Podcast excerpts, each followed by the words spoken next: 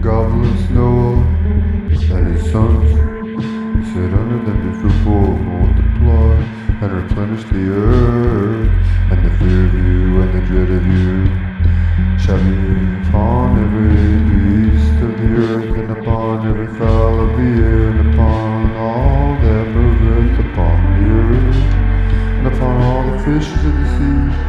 Into your hand are delivered. There shall be